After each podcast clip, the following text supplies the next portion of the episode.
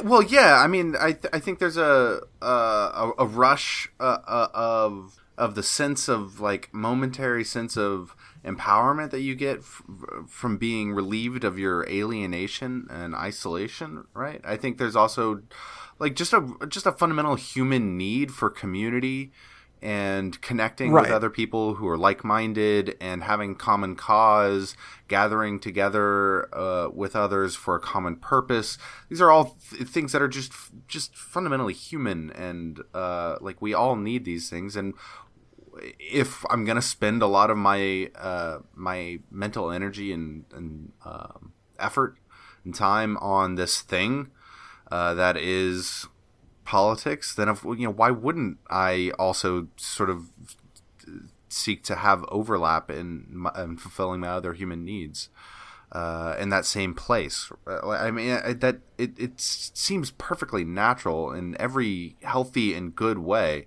that these things uh, would appear. I guess it's just when it gets stunted there, you know, uh, like when it's um, when that becomes what it's about is like you know defining your in-group community as the people who have the right politics and you're and the and uh, excluding the people into the out group who who don't have the right politics and your entire sort of uh, raison d'etre becomes you know expanding who's in the in group expanding meanwhile policing its its borders you know Yeah. So the author of this article refers to that as as not too different from a kind of mutually abusive romantic relationship where both partners both partners get off on getting a rise out of the other person by saying and doing things that they know will get under their skin or hurt their feelings.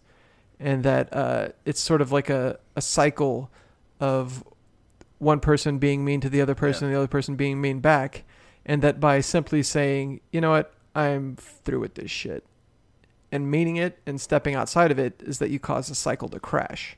And you know that that seems a bit optimistic to me but i think i understand where it's coming from. Yeah.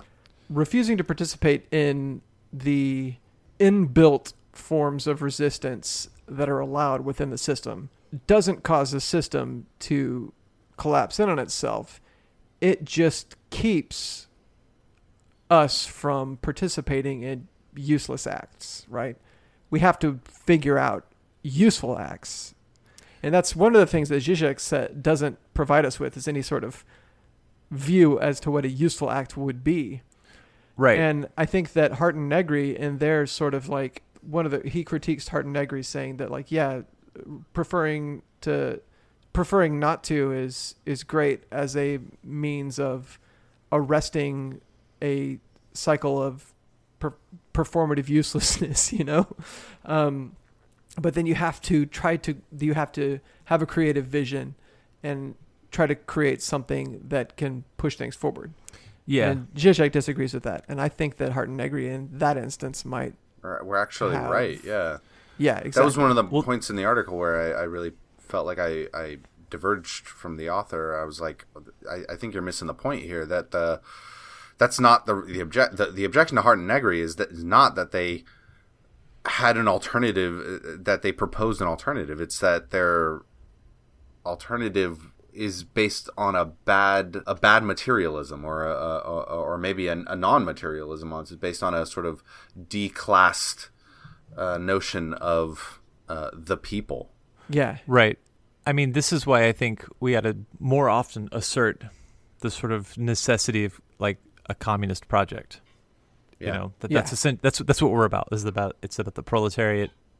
It's about taking power. It's about revolution. It's about the abolition of the commodity form. It's about ending the capitalist mode of production. Yeah. Okay. So preferring not to is I would, I would let's say I would put it in the same category as a whole lot of other stuff that we've talked about as being critical elements, critical parts of, of breaking free of, of the way we've been trained to be a part of a cycle of oppression, resistance, repeat um, that is acceptable. But it, you know, just like the conversations that we had in the death of the microsect, the questions raised about disalienated spaces, uh, a whole bunch of questions that have been raised by a lot of our conversations, is, I think that we have to figure out a way to reassert that the point of doing any of these things is to clear away, um, to, to, to clear the way for the assertion of that communist necessity.